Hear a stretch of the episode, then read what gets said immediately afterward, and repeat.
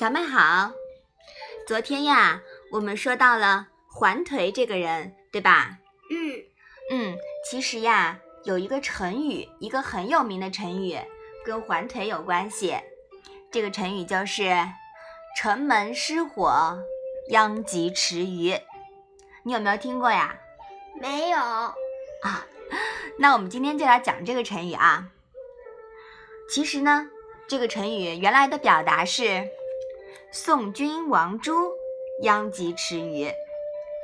它呢是源于商丘环氏，在《吕氏春秋·第几篇》中啊有这样的记载，说的是在桓颓担任宋国司马期间，魏国大叔急奔宋，想做桓颓的臣子，于是呀，他就送给桓颓很多美珠，就是珠宝啦。嗯，那宋景公知道了以后呀，就把环颓找过来了，让他把宝珠缴公。环颓说：“他是投我来的，送给我的宝贝为什么要交公啊？”那宋景公就说了：“他携宝投你，是因为你是宋国司马，可以保护他，你的职位是国君封的，所以。”那宝珠应该归公，桓颓不答应。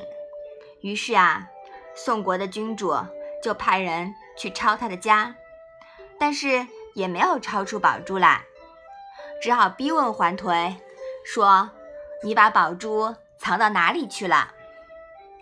桓颓啊，随口说了一句：“扔到鱼池里了。”于是宋军就下令。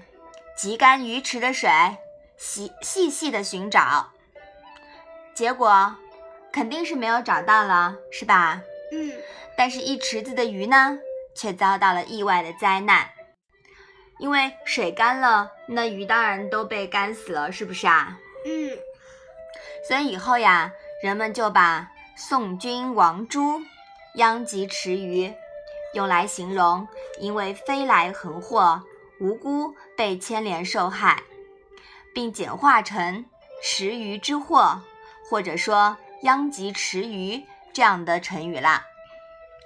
那后来，北齐的杜弼，他在他写的一篇习梁文中，引用了“殃及池鱼”这个词语，是这么写的：“但恐楚国王元祸延陵墓。”城门失火，殃及池鱼。